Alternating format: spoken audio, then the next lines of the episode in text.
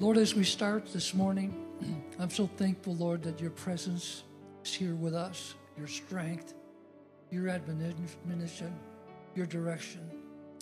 I pray that you take the next few moments that we have together and that you would speak to all of us, Lord, those things that we need to hear.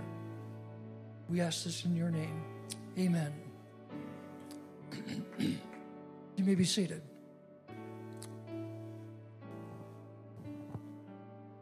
A number of years ago, probably about twenty,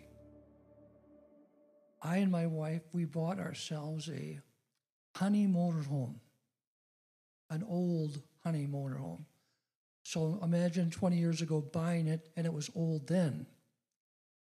And uh, we decided to take our family on a trip out west, and we went out through Yellowstone and through Colorado, and we just made a, a beautiful time. And oftentimes when we would stop with that motorhome, it was like your home was wherever you turned the key off.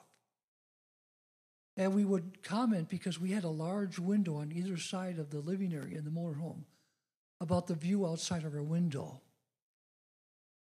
And we'd say, what a beautiful view of the mountains through our window. Just think, we're going to have lunch, kids, and look at the beauty that we see all around us. But the scene from outside that window would change as we traveled. So the view from that window was different. Sometimes it was a truck stop. Sometimes it was a city. And in our lives, every one of us has a window of perception that we have. And that view changes daily, moment by moment. One day you'll look at this and you'll say, what a beautiful day. This is the day that you've made. And another day there'll be challenges. But the view constantly changes. But God, who created the world, never does.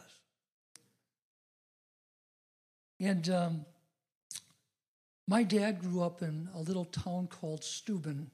And I bet you there's not a person in here that knows where Steuben is, in western Wisconsin. It's not far from Boscobel. Well, we know one person that knows. I'm going to say, well, where's Boscobel? Well, it's not far from Pere Lachine. And our family would travel out there quite a bit, because uh, my dad grew up in Steuben. He had the whole the homestead was still there, and we would go out there and spend time in the old stomping grounds. I remember traveling, me and my brother and, and my sister and my dad and mom were driving our car to Steuben. And we were watching this car in front of us. It was driving normally, and all of a sudden, it was erratic.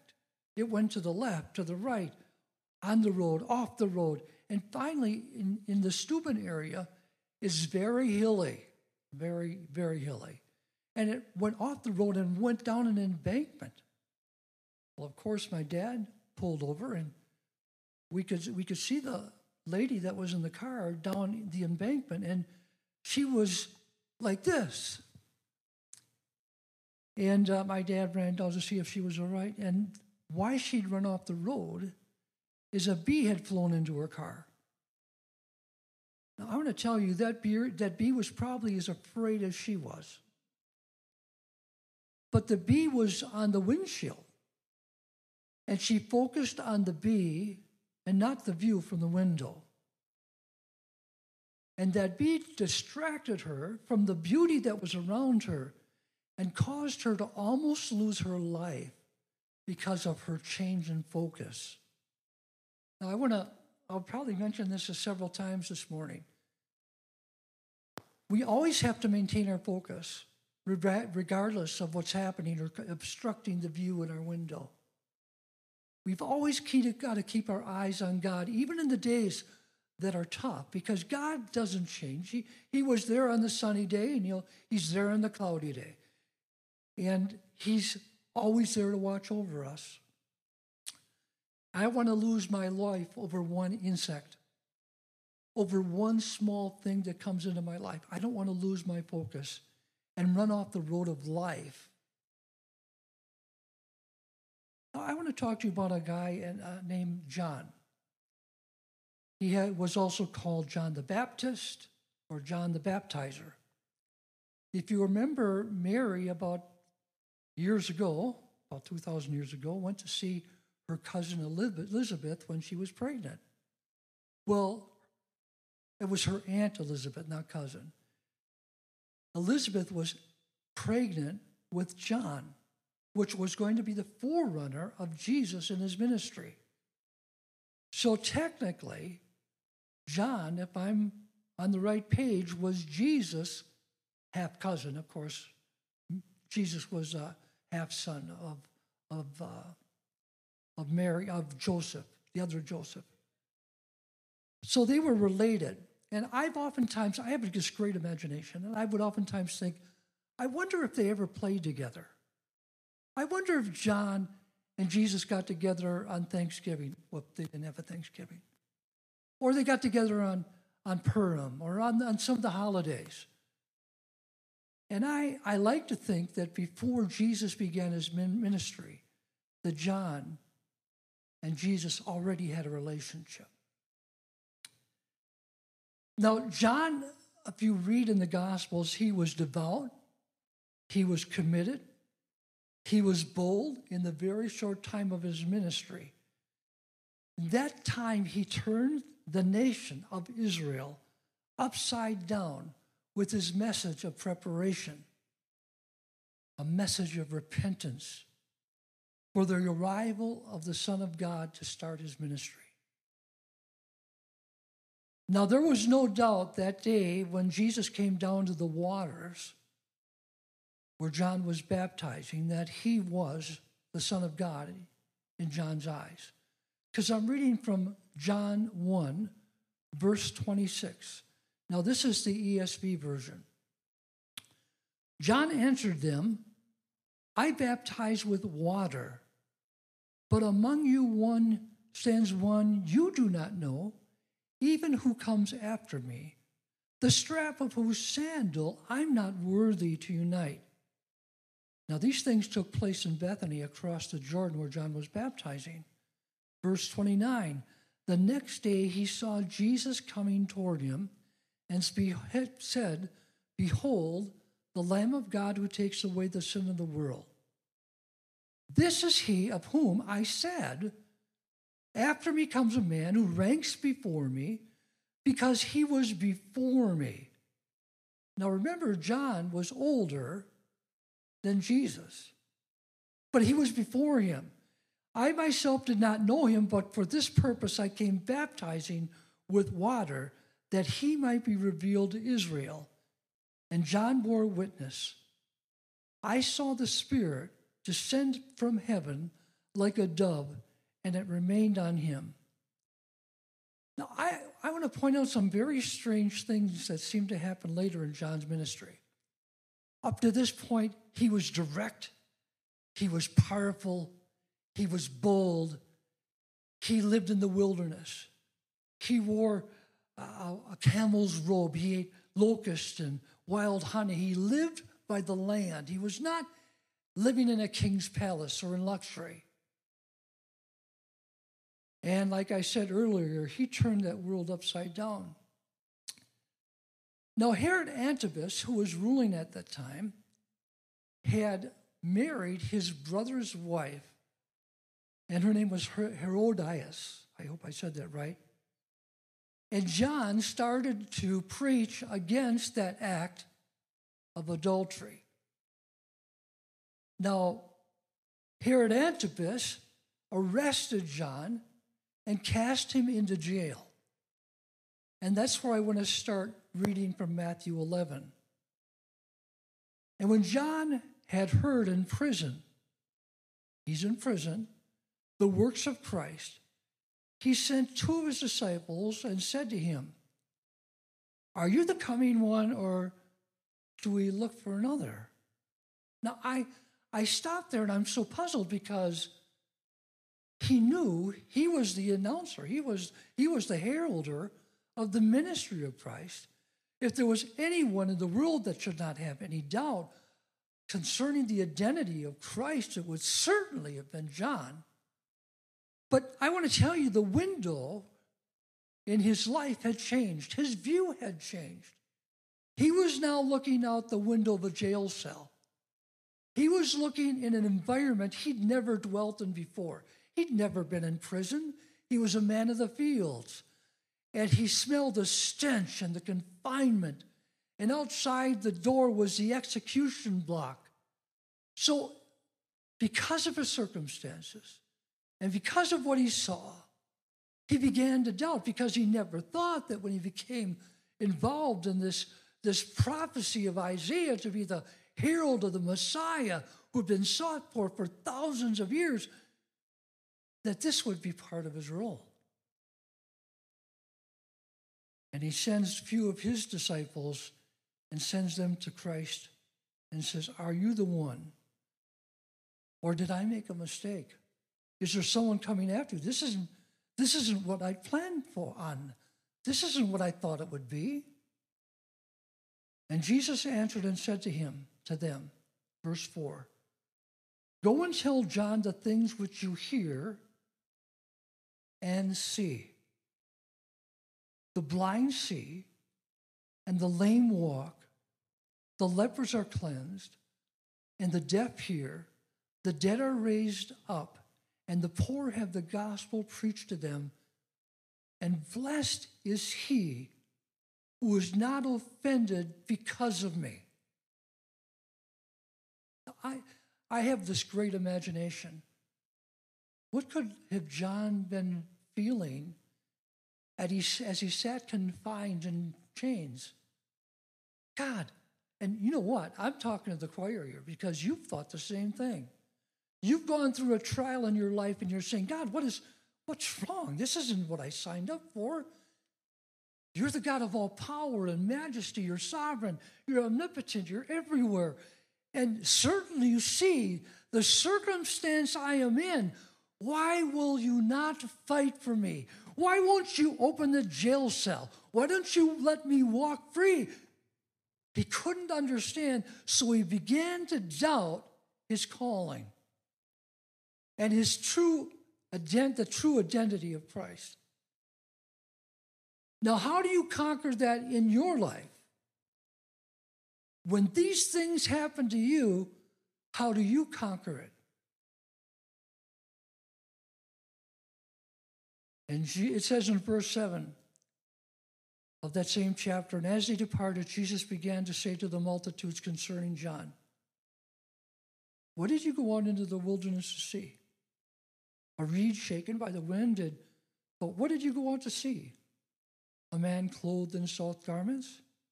Indeed, those who wear soft clothing are in king's houses. And what did you go out to see? A prophet? Yes, I say unto you, and more than a prophet, for this is he of whom it is written, behold, I send my messenger before your face, who will prepare your way before you. And then Jesus says, assuredly, I say to you, among those born of women, there has not risen one greater than John the Baptist. As I read these scriptures, all of a sudden I get a revelation. If the man that is, is greater than any man that's been born of women up to the time of Christ is having a problem in identity through his suffering, and Jesus still holds him up even when he's struggling and saying, let me tell you, even though he's doubting right now, even though he sent his messengers wondering if I'm the man, don't you think for a minute that he's any less than what I, he was when he started.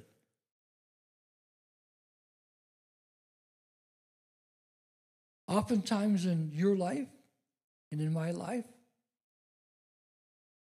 the view changes around us, the view from our window. Everything changes. The joy we had is fleeting. Our sleep is sparse. Our heart is troubled. We suffer loss. All these things happen in our life, and we begin to wonder, like John, and saying, did I, I make a wrong decision? Was my perception completely right? But I want to tell you, there is a way to get around that that bombardment of doubt that comes into your life, over that stench of suffering that comes from that depraved space of tribulation in your life. You've got to focus on what's true, because everything around us is temporal. This body's temporal. Your body's temporal. The things that are, you're sitting on will one day be dust again. Everything is changing. Everything is in movement, molecular movement. Nothing's solid. But there is one thing that does not change, does not move, and is always the same every single day, regardless of what you see, regardless of what you feel, whatever happens to you physically, this always stays the same. You must focus on truth. You must focus on the Word, because that will not change.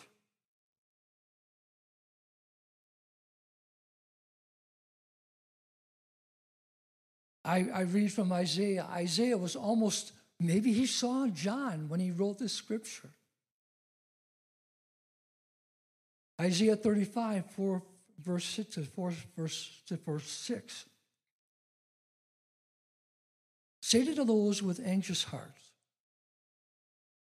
be strong, do not fear. Behold, your God will come with vengeance, with divine retribution. He will come to save you. And then the eyes of the blind will be opened, and the ears of the deaf unstopped. Then the lame will leap like a deer, and the mute tongue will shout for joy. Now, those scriptures were available through the writing of Isaiah. And no doubt, uh, Zacharias, the father of John, no doubt taught his son, and he probably learned it in yeshiva, all about the law of the prophets. He probably was very familiar with this scripture. So what did Jesus give him to hold on to as he's facing his impending death? Because it wasn't long after this that Jesus was, or John was beheaded by Herod. So what did Jesus give to John, his cousin, before he died to help him hold on to the end? Truth. The truth of revelation, the truth of God's word. Friend, you can have friends and they can let you down. You can have a job and you can get fired. You can have health and you can get sick. You can have a bank account and have it drained overnight. But the one thing that will never, ever be stolen from you, or you will not lose, is your salvation if you trust in his word. God is true. I lean on him. I don't lean on people. People will let you down. You know, when I think Pastor Calhoun talked about this last week, when David was going through a trial, or it was the week before maybe. What did David do when he the, his friends wanted to hang him or to stone him because of all the loss that came through Ziklag? He encouraged himself in the Lord. Well, what does that mean? Brother Kylie, what is encouraging yourself in the Lord? That means you preach to yourself the word. Now, I I might be old, but I had children once that were small. And when I see your kids here, I think about my own children when they were growing up. And I remember that my children had a book, and in that book, it was written about the little tra- train that could. Remember that little train that could? Now, you might think I'm crazy, and I don't care. When you're over sixty-five, you enter the I D C club. I don't care. I don't care. But it was the little train that could. I think I can. He's going up the hill. The little train's going up. I think I can. I think I can. I think I can. And then he goes over the top. I knew I could. I knew I could. I knew I could. I knew I could. Well, when I go through trials, you know what I do? I take the scripture. I know I can do all things through Christ Jesus, which strengthens me. I know I can do all things through Christ Jesus, which strengthens me. I can do all things with Christ Jesus. I can do all things through Christ. And I become a preacher to myself. Now, the Lord knew in the latter times it was going to be a tough time to live. Matter of fact, he said that before he comes, there's going to be a great falling away. And not just in, in the church. Many would be offended in Matthew twenty-four, and they'd leave, and, and they'd walk away from Christ just like they did in his own ministry, his followers. What did he say, the disciples say that we should do in that time? Gather yourselves all the more together as you see the day approaching.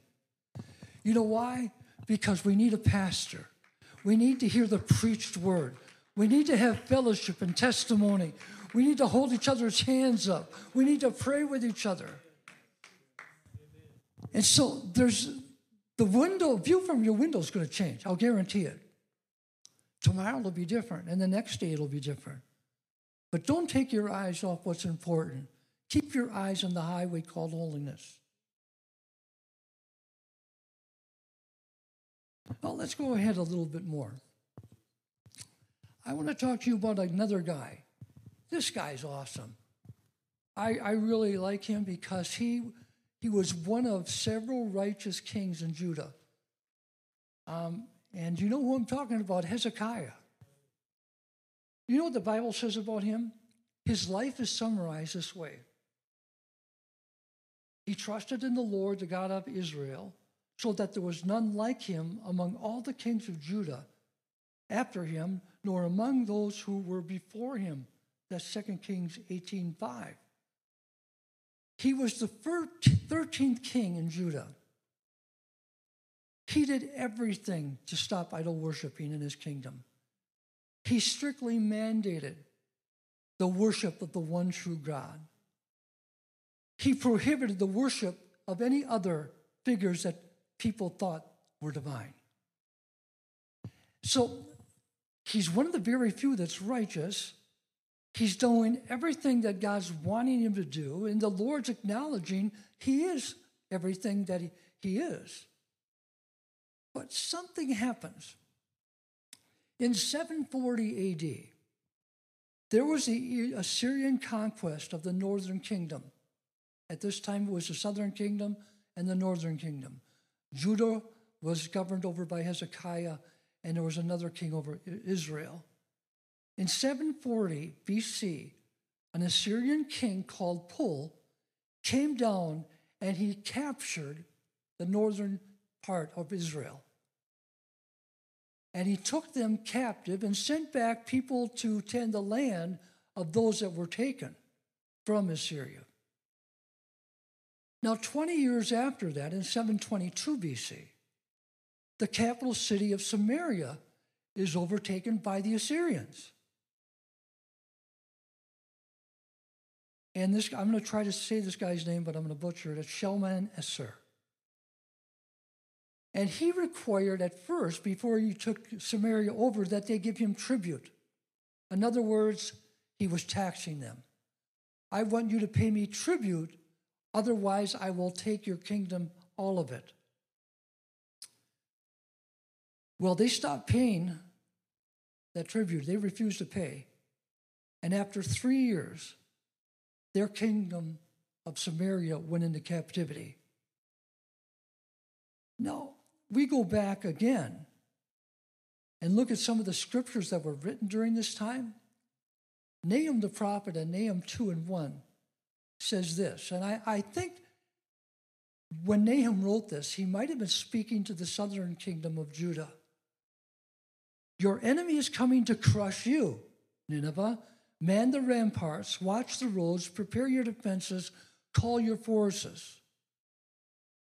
In other words, Israel's fallen. Samaria's fallen. They were in idol worship.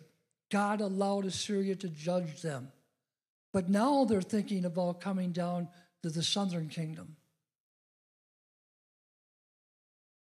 Nahum also says in Nahum one and seven, a verse that we all know, we, we quote, the Lord is good. He's a stronghold in the day of distress. He doesn't say that he's going to take away distress. He's not going to take away your problem, but he's going to be a stronghold for you in the problem. He cares for those who trust in him. That's why the scripture says, trust in him with all of your heart. Don't lean on your own understanding or what you see around out your window.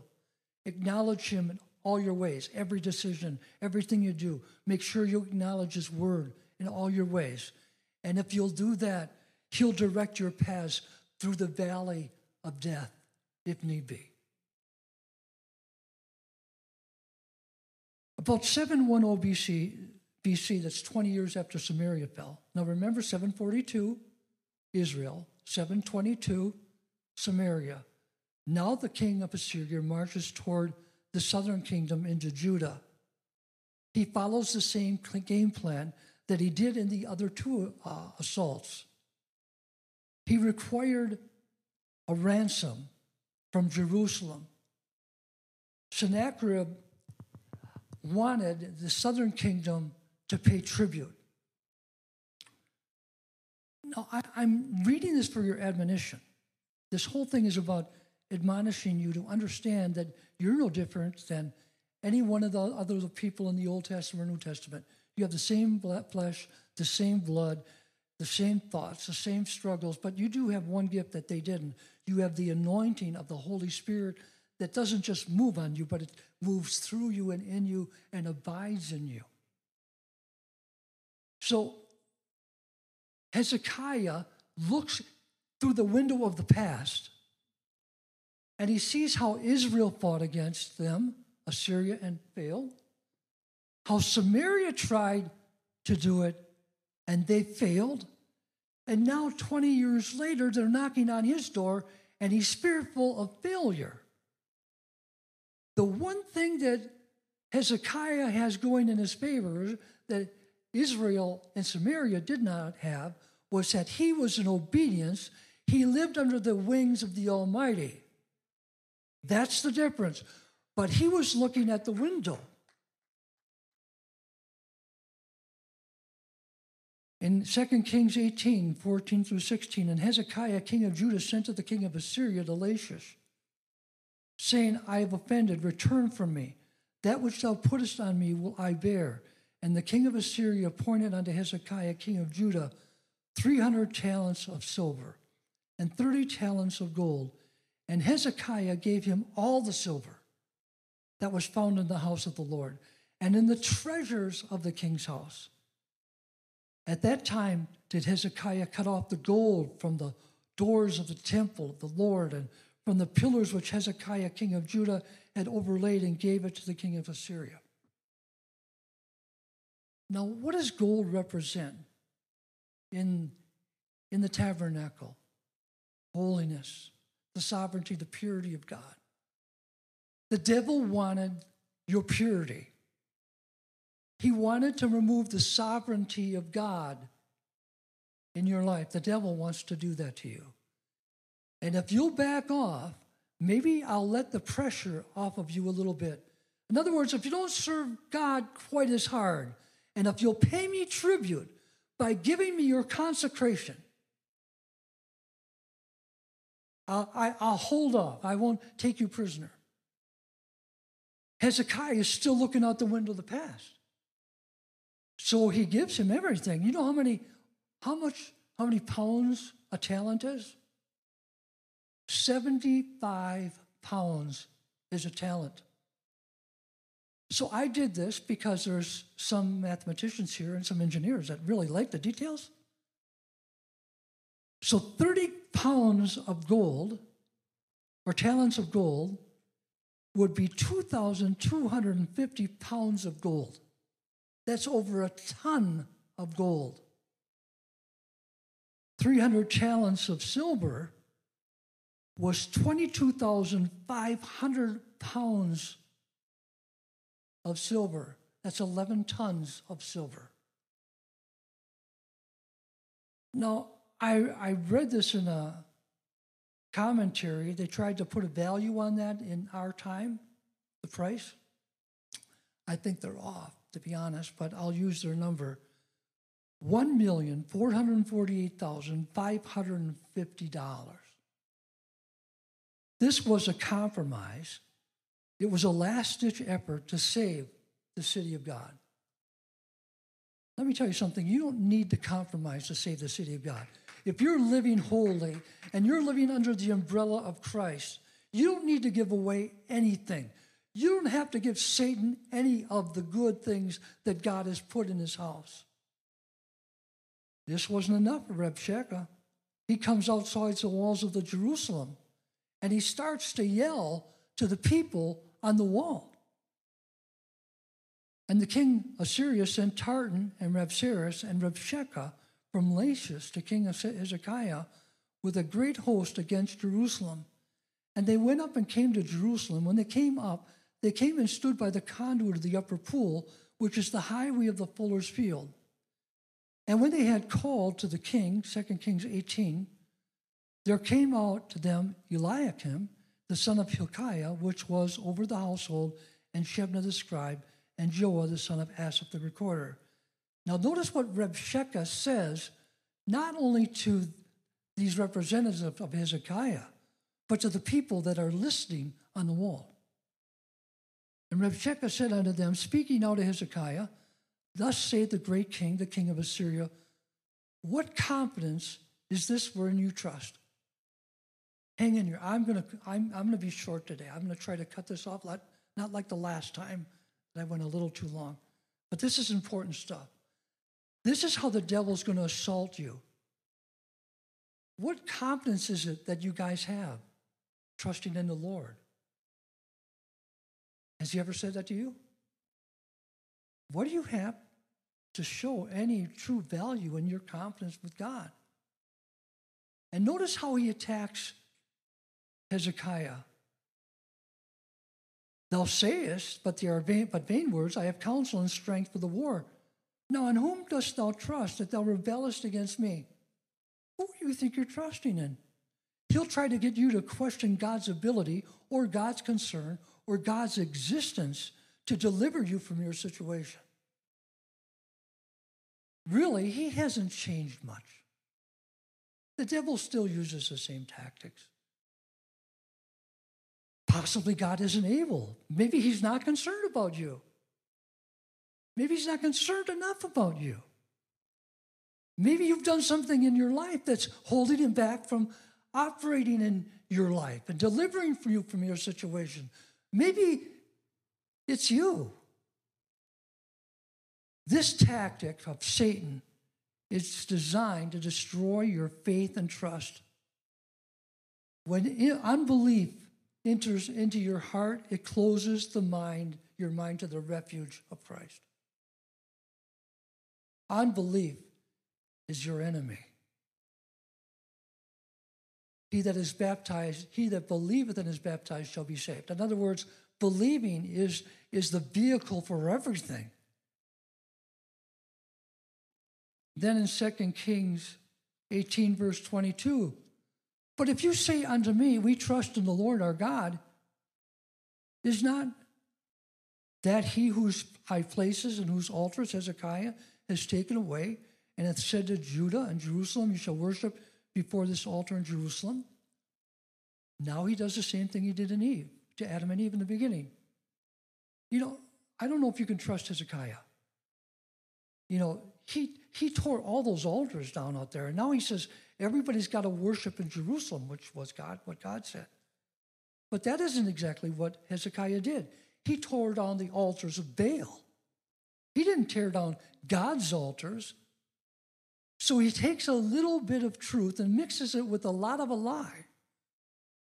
And he does that to people in the church world. He'll give you a little bit of truth, and then he'll throw in a lot of a, a lot of lie.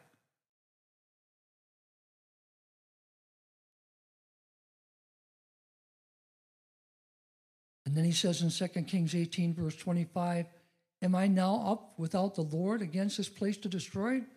The Lord said to me, go up against this land and destroy it. Ah, another tactic. God wants you to suffer. Matter of fact, that illness that you've got, those things that you're suffering, God wants you to suffer those things. He sent them to you. That is a lie. God tempteth no man. That's what the word says. You'll have trials, but God doesn't make you suffer. God never sent those things into Job's life. They were sent by Satan. God allowed them to enter in to help Job grow and for, to proclaim his greatness to the world. But he didn't cause those things. If the devil can convince you that God is not on your side and rob you of your faith in his deliverance, you might as well just quit. You might as well go home because he's won the battle. And then in verse twenty-six it says, Then Eliakim the son of Hilkiah and Shebna and Joah unto Rabshakeh, speak, I pray thee, to thy servants in the Syrian language, for we understand it, and talk not with us in the Jews' language and the ears of the people that are on the wall. You know, pastors pray that. Lord, let me deal with this problem and not the church. Lord, let me battle it and not the sheep, not the lambs. But Satan wants, wants to enter into the church. He wants to talk to young, to old, to weak, to strong. He says, and notice what he goes on to say. But Rabshakeh said unto him, he said, don't speak to them. He says, but Rabshakeh said unto them, hath my master sent me to thy master and to those that speak these words? Hath he not sent me to the men which sit on the wall, they that, that they may eat their dung and drink their own urine with you? Then Rabshakeh stood and cried with a loud voice in the Jews' language and spake, saying, Hear the word of the great king, the king of Assyria. Thus saith the king, Let not Hezekiah deceive you, for he shall not be able to live, deliver you out of his hand. He'll try to bring fear into the church. He'll try to get the church not to believe what the pastor's saying. He'll try to say that you can't trust your pastor. He may, what he's saying isn't necessarily true.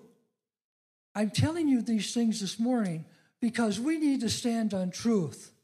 We need to know, we need to know the devices of the enemy.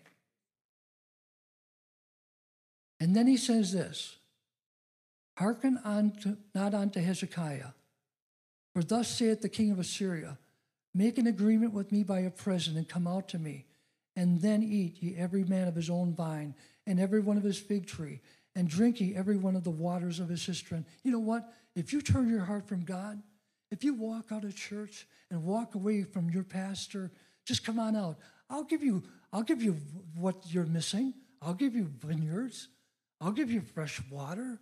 And you won't have the responsibility of following a pastor who's preaching the truth. You know, one of the things that I, I've learned in my ministry, I went into hospital chaplaincy in two thousand four. And in our, they would always, in admission, they would write down what people's um, spiritual relation or association was, whether they were Lutheran, Baptist, if they had a church, what was the church name. Now, I've been in this ministry now for eighteen years. When I go to work now and I look at identity of people that have come, I see none. A lot of people come into the hospital with no spiritual identity, no church, even if it is a, a Lutheran or a Baptist church or whatever. There's no church at all because they have fallen to the deception of the enemy that you don't need a body to uh, the body of Christ. You don't need a church. You don't need a pastor. You can see all the things that you want from nature. Nature will teach you. That is a lie from Satan.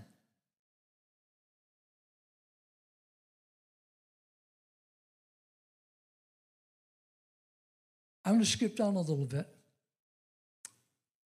Hezekiah starts to wake up a little bit, and he says this. Verse three of Second Kings nineteen. And they said unto him, Thus saith Hezekiah, This is the day of trouble and of rebuke and of blasphemy, for the children are come to the birth, and there is not strength to bring forth. It may be the Lord thy God will hear all the words of Rabshakeh, whom the king of Assyria, his master, has sent to reproach the living God. And he will reprove the words which the Lord thy God hath heard. Wherefore lift up thy prayer for the remnant that are left. I'm finding something that it should have happened in the beginning is happening at the, at the end. It never sent that Hezekiah, even though he was a spiritual and godly man, he never went to God with the situation first. He tried to solve it himself. Because even if you're a man of God, even though you've lived for God for years, sometimes that can be a bad thing because you've acquired knowledge and experience and you don't think you need prayer. And so all of a sudden you're making judgment calls based upon your own resources. That's not good. That's never good, no matter how long you live. You've always got to go back to the blueprint. You've got to go back to the source. Isaiah, in Isaiah sixty-six, eight and nine, says this. Now, Isaiah is a contemporary. Who hath heard such a thing? Who hath seen such things? Shall the earth be made to bring forth in one day? Or shall a mission, a nation be born at once? For as soon as Zion travailed, she brought forth her children. He takes the prayer of Isaiah, Hezekiah, and he goes on with it and says, when Zion travails, in other words, when you intercede, when you pray, and you start to seek God's face, God will deliver you, and you'll have a birth, a renewal, a revival, and deliverance. But it's going to have to take travail. It's going to have you to you for you to say, I don't have enough wisdom or knowledge myself. I need your word, Lord. I need to hear the anointed word. I need to hear the prophecies of the book.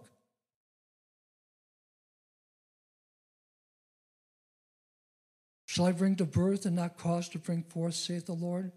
Shall I cause to bring forth and shut the womb, saith thy God? We've got a lot of babies coming. He's not shut the womb. We're not past the age of childbearing. This church is young.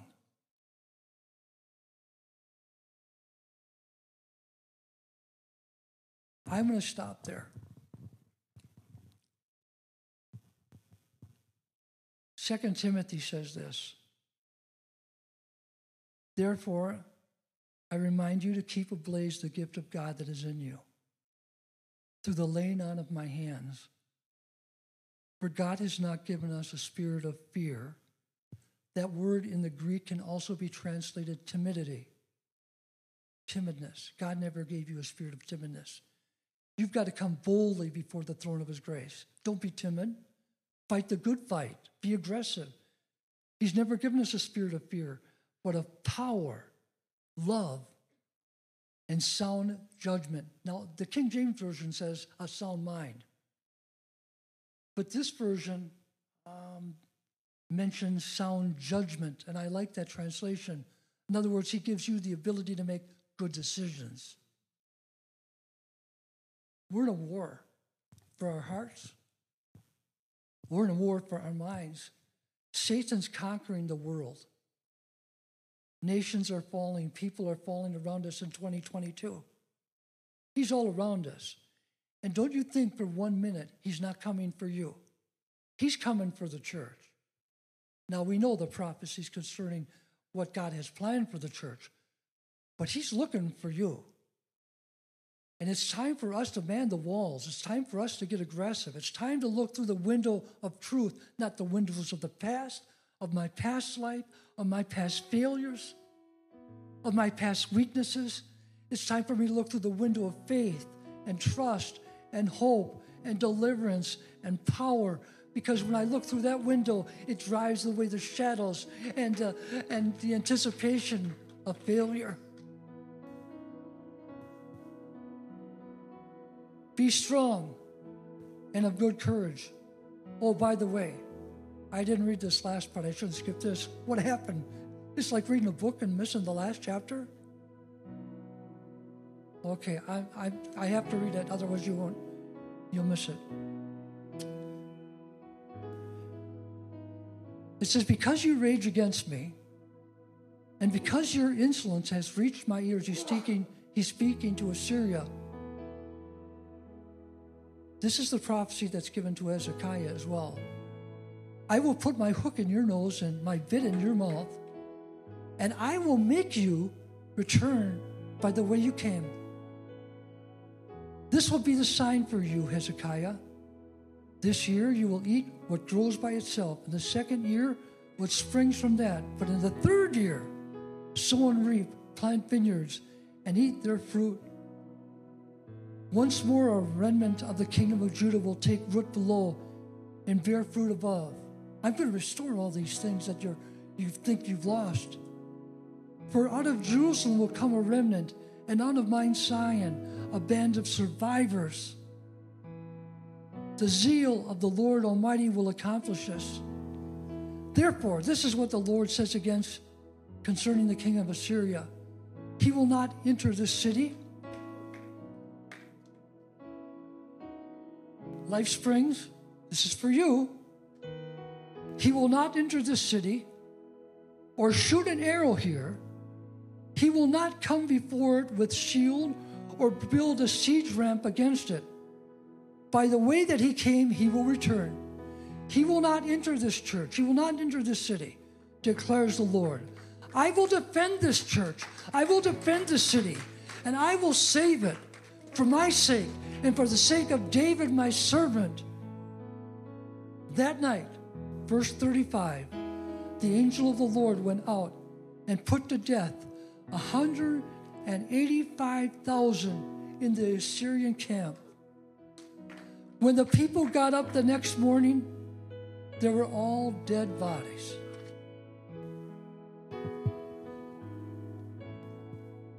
I'm speaking to somebody tonight. I'm speaking to myself or this morning.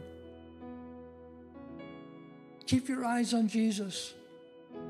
When you look full in his wonderful face, remember the song? The, sing, the things of this world will grow strangely dim in the light of his glory and his grace. Would you stand?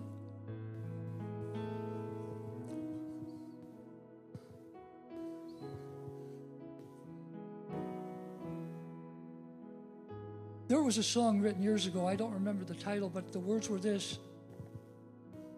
How do I say thanks for all the things that he's done for me? Things so undeserved, and yet he gave to prove his love for me.